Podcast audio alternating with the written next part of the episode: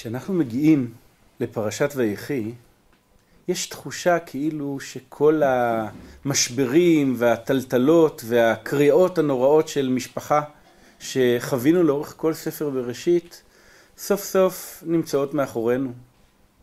ישראל מתיישבים במצרים, פרים ורבים מאוד, מצבם הכלכלי משופר, מצבם החברתי משופר, ומין אווירה של פיוס, כך נדמה, פתאום מתפשטת על הספר הזה שהיה כל כך נורא וקרוע עד כאן.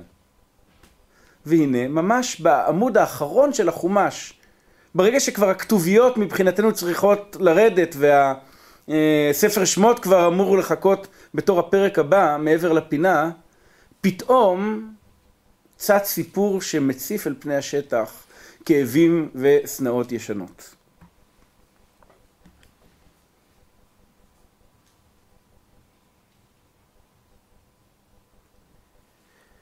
ויראו, ויראו אחי יוסף כי מת אביהם ויאמרו לו יסתמנו יוסף והשב ישיב לנו את כל הרעה אשר גמלנו אותו. ויצוו אל יוסף לאמור אביך ציווה לפני מותו לאמור כה תאמרו ליוסף אנא שנה אה, פשע אחיך וחטאתם כי רעה גמלוך ואתה לפש, לפשע עבדי אלוהי אביך.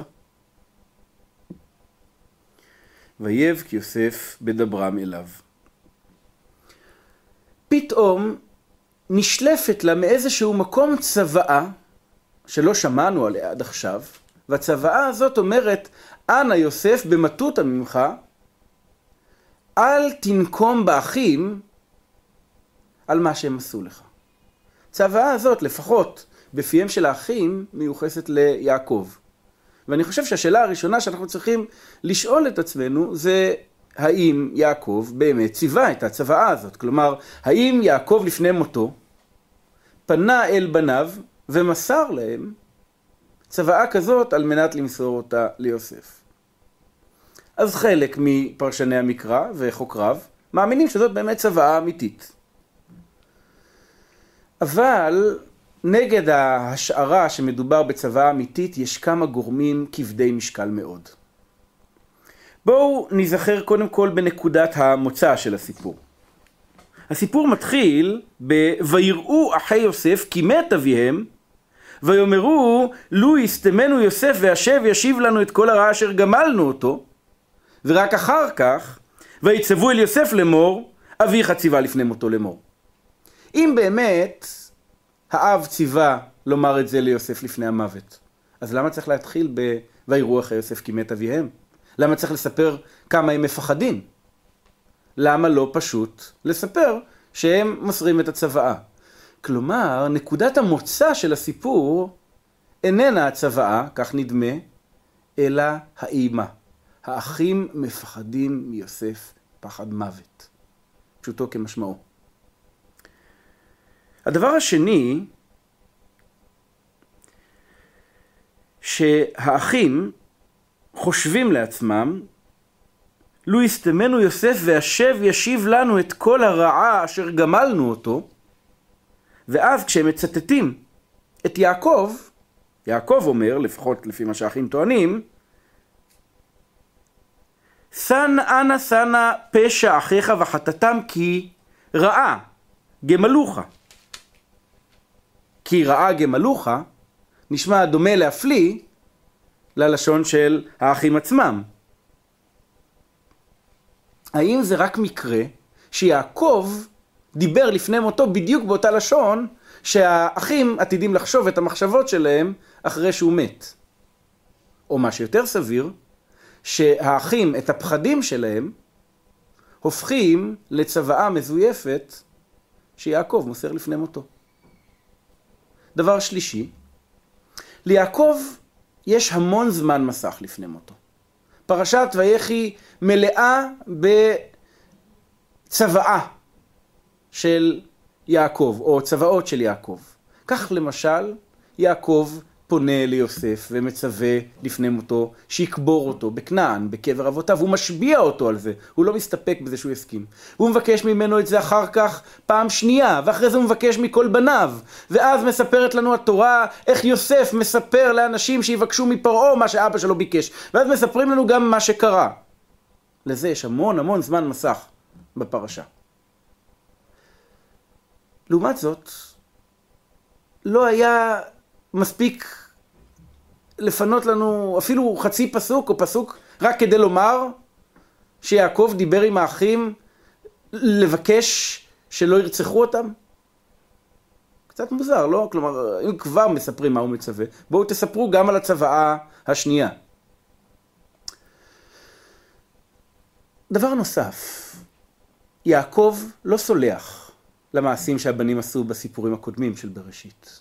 הוא זוכר יפה לראובן את הסיפור עם אה, אה, ההתעסקות עם פילגשו, הוא זוכר יפה לשמעון ולוי את הרצח של שכם, אבל מה באשר לרצח של יוסף? למה אף מילה בכל אותה ברכה של יעקב לבניו לא עוסקת ברצח של יוסף? ואם יעקב לא יודע, סליחה, במכירה של יוסף, בניסיון הרצח, אם יעקב לא יודע על המכירה ועל ניסיון הרצח, אז הוא לא יכול לצוות את בניו לפני מותו לבקש מיוסף לסלוח על זה. כלומר, אנחנו חייבים להניח כמה הנחות מאוד מאוד לא פשוטות אם הצוואה הזאת אותנטית. א', יעקב ידע. יעקב ידע שהאחים מכרו את יוסף למרות שאין אף מילה בפרשה שרומזת לזה. בסוגריים נעיר, שמה שהוא אומר לשמעון ולוי על הפגיעה באותו שור, לא מתייחס ליוסף, שהפעם הראשונה שבה הוא מכונה שור היא בברכות של משה כמה מאות שנים מאוחר יותר.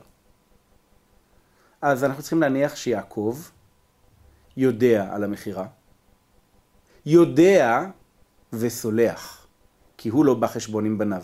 לא רק שהוא סולח, הוא חושב שגם יוסף צריך לסלוח, ולא רק שהוא חושב שיוסף צריך לסלוח, הוא חושש שיוסף לא סלח. ולא רק שהוא חושש שיוסף לא סלח, הוא משום מה חושב שהדרך הנכונה לגרום ליוסף לסלוח, היא לא לפנות אל יוסף ולהשביע אותו, שלא ירצח את הבנים שלו אחרי שהוא מת, אלא להגיד לבנים, אחרי שאני מת, לכו ותגידו ליוסף שאמרתי שלא ירצח אתכם. זה רצף מאוד מאוד מוזר של הנחות. אם יעקב חושש לחיי בניו באמת, ואם הוא יודע, ואם הוא סלח ועם הכל, האם לא הגיוני יותר שהוא פשוט יפנה ליוסף עצמו ויצווה אותו? ואולי נקודה אחרונה, מה שהאחים עושים פה נורא נורא מזכיר לנו את מה שהם עשו בסיפור אחר, בסיפור מכירת יוסף. אני אתן רק נקודה קטנה. בסיפור מכירת יוסף, האחים לא עמדו ישירות מול יעקב לספר לו שיוסף מת, אלא שלחו לפניהם את הבשורה ואז באו לעמוד לפניו. ובסיפור שלנו הם גם לא באים לדווח על הצוואה מיד. ויצוו אל יוסף לאמור. הרבה מהפרשנים מבינים שויצוו אל יוסף לאמור פירושו של דבר שהם שלחו לפניהם שליח אל יוסף עם הצוואה. אז כמו שהם מספרים על צוואה בעומדם לפני יוסף אחרי המוות של אבא שלו, ככה הם מספרים על המוות של יוסף, המדומה, כשהם עמדו לפני אבא של יוסף. ולמעשה סיפור המכירה נרמז פה במפורשות, במילה רעה. אז יש לנו הרבה מאוד סיבות טובות לחשוד שהצוואה הזאת לא נכונה. האחים יראים לנפשם, והם לא רוצים למות, פשוט. האם זה חידוש של הדורות האחרונים? אז אני אה, אקרא קטע ממדרש תנחומה שמבטא את הדברים שאמרנו אולי בצורה חריפה אפילו יותר. אמר רשב"ג, גדול הוא השלום שכתב הקדוש ברוך הוא דברים בתורה שלא היו, אלא בשביל השלום. אני מדלג מעט. שכשמת יעקב, ויראו אחי יוסף, כי מת אביהם וגומר. מה עשו? הלכו אצל בלהה. המדרש מזהה את אותו שליח אלמוני שהזכרנו קודם עם בלהה. ואמרו לה, היכנסי אצל יוסף ואמרי לו, אביך ציווה לפני מותו לאמור. ומעולם לא ציווה יעקב מכל הדברים האלו כלום. אלא מעצמן אמרו דבר זה. אמר רשב"ג, ראה כמה דיו משתפך, וכמה קולמוסין משתברין, וכמה אורות עבודין, וכמה ינוקין מתרצעין, מרביצים עם הרצועה מכות לתינוקות, ללמוד דבר שלא היה בתורה. ראה כמה גדול כוח השלום. כלומר, רשב"ג פה בעצם אומר, רבותיי, הסיפור לא היה ולא נברא, הוא בדיה, וזאת הייתה בדיה שבגלל המניע שלה, השלום, שווה היה כל הדיו וכל האורות שעומדים לבזבז במרכאות על הסיפור הזה לאורך ההיסטוריה. עכשיו, אם הצוואה היא צוואה אמיתית, לא צריך לספר, לא צריך להסביר למה האחים אומרים אותה ליוסף, כי זאת צוואה. אבל אם הצוואה היא שקר, אז מה בעצם מניע אותם? מה קרה פה פתאום? למה הם פתאום כל כך מפחדים? אז בואו נחזור אל הפסוקים. ויראו אחי יוסף כי מת אביהם, ויאמרו לו יסתמנו יוסף, והשב ישיב לנו את כל הרעה אשר גמלנו אותו. למה המוות של יעקב גורם להם לחשוב שיוסף עומד לנקום בהם? אז בשביל זה צריך להיזכר בפרשות הקודמות. האחים יודעים שמגיע להם עונש. הם עד כדי כך יודעים שמגיע להם עונש, שכל פעם שקורה משהו שקצת מזכיר את המעשה שלהם, הם מבינים שהאלוהים מצא את עוונם. אבל הם אף פעם לא קיבלו עונש על מה שהם עשו. יוסף לא נוגע בהם באצבע אחת קטנה. למה הוא לא עושה את זה? הרי בהתחלה האחים פוגשים את יוסף המתנכר, את יוסף המתעלל בהם, אותו יוסף שהם לא יודעים מה התוכניות שלו בדיוק, אותו איש מצרי. למה הוא לא פוגע בהם? מה שובר אותו? מה עוצר את התוכנית הזאת שלו? אז על זה דיברנו אה, באחד השיעורים הקודמים. שיהודה מטיח בפניו פעם אחר פעם, פעם אחר פעם, באותו נאום של פרשת ויגש, אתה הורג את אבא. ויוסף שומע את זה ופורץ בבכי ואומר, העוד אבי חי? כלומר, מה עצר את יוסף מלהשלים את אותה תוכנית נוראית שאף אחד לא יודע מה אמור להיות סופה? חושבים האחים? מה שעוצר אותו זה שיוסף מבין מה ההשלכות האפשריות על יעקב. אז אפשר לחכות. ליוסף יש סבלנות, חושבים אחיו. יחכה שנה, שנתיים, שלוש, עשר, שבע עשרה, ימות האב, ימשיך יוסף בתוכנית. וכשחושבים על זה, זאת לא המצאה של יוסף. האחים אולי נזכרים בסיפור אחר מהמשפחה. הסיפור של יעקב ועשו, רק דור אחד קודם. עשו זועם על גנבת הברכות, אבל הוא לא מתכוון לגעת ביעקב. הוא אומר, יקרבו ימי אבל אבי, ואהרגה את יעקב אחי.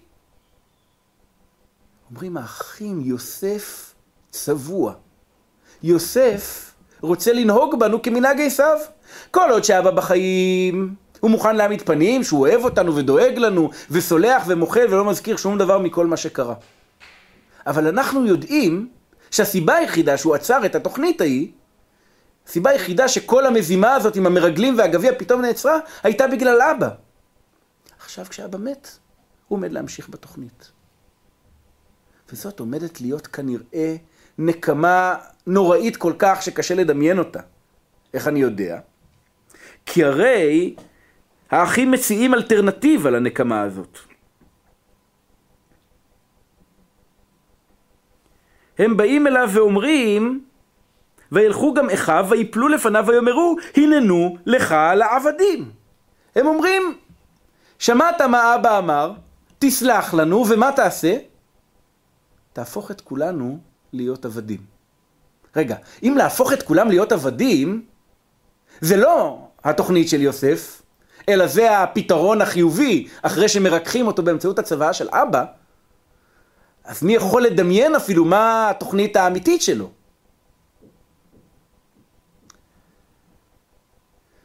חשוב לזכור שיש הבדל גדול בין יוסף לבין האחים. ההבדל הוא קודם כל קשור למה הם יודעים אחד על השני.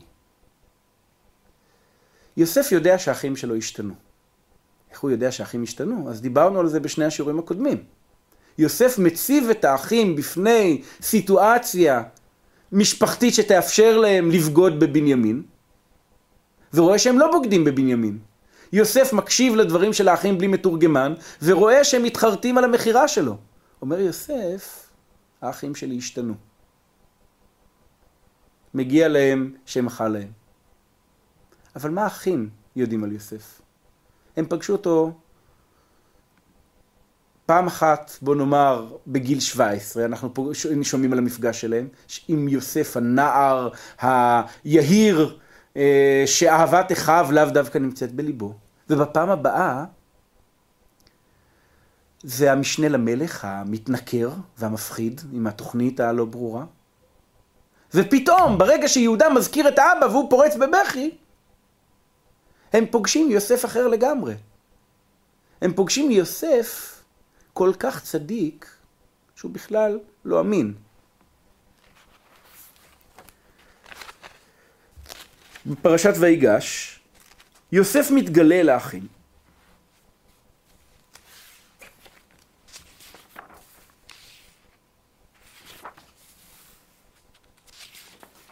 ואני קורא בפרק מ"ה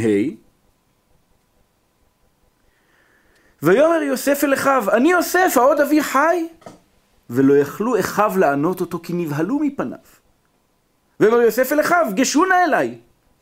ויגשו. הם לא מסוגלים לעשות שום דבר מעצמם כרגע מרוב ההלם. ויאמר, אני יוסף אחיכם אשר מכרתם אותי מצרימה. ועתה, או ל"ואתה" הזה מחכים כנראה כבר הרבה זמן, ועתה, אל תעצבו ועל יחר בעיניכם כי מכרתם אותי הנה? כי למחיה שלחני אלוהים לפניכם. האחים מחכים לנקמה של יוסף, אז יוסף אומר להם, תראו, אני לא רוצה שתהיו עצובים על זה שמכרתם אותי, אני לא רוצה שתרגישו רע עם עצמכם על זה שמכרתם אותי, כי למחיה שלחני אלוהים לפניכם. זה לא אמין. אם יוסף היה בא סותר לכל אחד מהם על פניו, יורק עליהם ואומר, מגיע לכם דברים הרבה יותר גרועים, אבל אני מוכן לסלוח, זה היה בסדר. אם יוסף היה אומר, אני לא עצוב ולא חורה לי שמכרתם אותי, אז הוא כנראה היה צדיק בצורה יוצאת דופן. אבל יוסף בכלל לא מתייחס לרגשות של עצמו. מה מטריד את יוסף ברגע ההתגלות? מה שמטריד אותו זה שהאחים שלו לא ירגישו רע עם עצמם. לא ירגישו לא בסדר, לא יכעסו על עצמם. זה קצת יותר מדי. האם באמת יש מישהו שהתנהגו אליו ככה והוא מסוגל באותו רגע רק לחשוב על האחים? והאחים כל כך בהלם שהם לא מסוגלים לדבר, ויוסף מדבר אליהם ומדבר ומדבר, נאום ארוך מאוד מאוד, ובסופו של הנאום הזה, שבו הם שותקים לאורך כל הדרך, הם לא מסוגלים להגיב. ויפול על צווארי בנימין אחיו, ויבק, ובנימין בכה על צוואריו. וינשק לכל אחיו, ויבק עליהם. ואחרי כן דיברו אחיו איתו.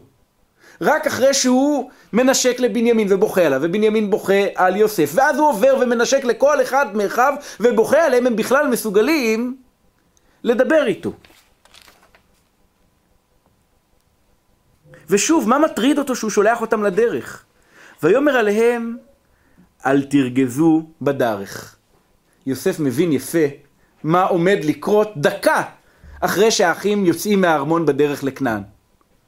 והוא אומר להם, חברים, תשמרו על עצמכם. תיזהרו בדרך, אל תעשו שטויות. כלומר, האחים מחכים לנקמה נוראית, וכל פעם שקורה משהו רע, אה, מה זאת עשה אלוהים לנו, האלוהים מצא את עוון עבדיך, אבל אשמים אנחנו על אחינו אשר ראינו צרת נפשו בהתחננו אלינו. הם מחכים לעונש שאמור להגיע אליהם, וככל שהעונש נדחה, הם לא מפרשים את זה כצדיקות של יוסף, אלא כהמתנה שמעידה על עונש יותר קשה ויותר נורא. ואולי במובן מסוים הם אפילו רוצים שיענישו אותם סוף סוף.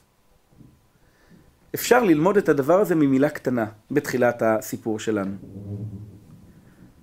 ויאמרו לו יסתמנו יוסף. מה פירוש לו יסתמנו יוסף? מפרש רש"י, לו יסתמנו, שמא יסתמנו. כלומר, חס וחלילה, עלול להיות שיוסף ישנא אותנו. לו מתחלק לכמה עניינים, יש לו משמש לשון בקשה. הלוואי. כגון לו יהי כדבריך, לו שמעני ולו הועלנו. כלומר יש לו רווח למדי שמופיע בתנ"ך והמשמעות שלו היא כמו הלוואי. ויש לו משמש שמא, לו יסתמנו, ואין לו עוד דומה במקרא. כלומר אומר רש"י יש לו שהוא תקווה ויש לו שהוא חשש. ללו שהוא תקווה יש המון דוגמאות בתנ"ך, וללו שהוא חשש יש רק דוגמה אחת, אומר רש"י. איפה? ממש פה. אז איך יודע רש"י שזה חשש ולא תקווה? אה, זה ברור, כי ההקשר מלמד שזה חשש ולא תקווה. אבל למה הם משתמשים אם ככה במילה לו בצורה כל כך נדירה? כי אולי על פני השטח הם חוששים שיוסף ינקום בהם, אבל באיזשהו מקום, בגלל שהם באמת חושבים שמגיע להם עונש, הם גם מקווים שזה יקרה. ותראו איזה דבר מעניין. מה האחים מציעים ליוסף? שיהפוך את כולם לעבדים. זאת בדיוק ההצעה שהאחים הציעו ליוסף כשהוא היה בדמות הזאת של השולט על ארץ מצרים אחרי שבנימין נתפס. האלוהים מצא את עוון עבדיך, הננו עבדים לאדוני, גם אנחנו, גם אשר נמצא הגביע בידו. כלומר, הם חושבים במקביל שמגיע להם עונש של עבדות. וכיוון שהם לא סולחים לעצמם, הם לא מסוגלים להאמין שיוסף סלח להם. הם לא יודעים את כל הבורות שהוא עבר בדרך ואת כל הטלטלות שהצמיחו אותו מיוסף הנער היהיר ליוסף הצדיק. וגם המפגש הזה הוא מפגש כמעט בלתי נתפס מבחינת ההתנהגות של יוסף. הם באים ומשקרים לו על צוואה שלא הייתה, ויש להניח שיוסף יודע שזה שקר. יש להניח שיוסף יודע שאבא שלו בכלל לא יודע על סיפור המכירה. כלומר, אם יש מישהו שהסתיר את זה מהאבא, זה יוסף עצמו. ויבק יוסף בדברם אליו. יוסף הוא הגבר הבכיין ביותר בתנ"ך. הוא כל הזמן בוכה. והוא בוכה במקרים שבהם הייתם מצפים אולי שאלה שמולו יבכו. האחים חוששים לחייהם, למה הם לא בוכים? יוסף בוכה כשהוא מתגלה לאחים, ויוסף בוכה כשהוא רואה את הסבל שלהם. כי יוסף הופך מנער יהיר, כמו שאמרנו, לדמות מאוד מאוד רגישה, שמאוד מרגישה את הסבל של הזולת. אבל האחים רואים אותו בוכה והם לא מבינים מה הוא רוצה, והנה הפסוק שכבר קראנו. והלכו גם אחיו ויפלו לפניו ואמרו הננו לך לעבדים. כי הם אומרים אולי הוא עכשיו בוכה כי הוא נזכר בכל הרעה שהייתה ומי יודע מה הוא עומד לעשות. ואומר להם יוסף, אל תיראו. למה הוא אומר להם אל תיראו? כי הוא מזהה יפה שהתשתית של כל הסיפור הזה הוא הפחד שלהם. כי התחת אלוהים אני? ואתם חשבתם עליי רעה. הוא אומר, נכון, אני יודע שאתם התכוונתם לעשות לי רע. אבל לא הצלחתם. האלוהים חש... אלוהים חשבה לטובה למען עסוק היום הזה להחיות עם רב. הוא לא מסתפק בלהגיד שהוא לא מתכוון לפגוע בהם, אלא גם מנסה להרגיע אותם, אל תפחדו. ולא רק זה, הוא הולך עוד צעד אחד הלאה, ועתה אל תיראו, אנוכי אכלכל אתכם ואת אפכם. כלומר, ההתחייבות שלי ממשיכה גם הלאה, ואולי השיא של כל השיאים, וינחם אותם, וידבר על ליבם. האחים באים ליוסף, אחרי 17 שנה שהוא מכלכל אותם ואת כל המשפחות שלהם ודואג להם לאדמות, משקרים לו בפנים ואומרים שאבא ציווה לפני מותו, והשקר הזה מעיד שהם חושבים שהוא צבוע ורוצח בפוטנציה, ובאופן לא ברור, הסיפור נגמר בזה שיוסף צריך לנחם אותם ולהרגיע אותם ולדבר על ליבם. למרות שאם יוסף היה נעלב והם היו צריכים לנחם אותו, זה היה סביר הרבה יותר. בעצם, יוסף הוא דמות שאנחנו פוגשים אותה אולי יותר מכל דמות אחרת בבראשית. ולאורך הסיפורים הוא עובר שינוי שאין לו אח ורע בין הדמויות של התנ"ך. כשהוא מתחיל, בפרק ל"ז, הוא נער מעצבן, שרץ לאחיו ולאביו ומביא דיבה רעה ודואג שכולם יכירו בגדלותו. וגם אם אי אפשר להצדיק את העובדה שהאחים שלו רצו לרצוח אותו, אי אפשר להגיד שלא מבינים אותם. יוסף עובר דרך כמה בורות ולומד דבר אחד או שניים, ועד שאנחנו מגיעים לסוף ספר בראשית, אנחנו כבר פוגשים דמות שכל כך גדלה וכל כך התעצמה, עד שלא ניתן לזהות בה שום זכר מהנער ההוא של גיל 17. יוסף של סוף ספר בראשית מדגים שני דברים.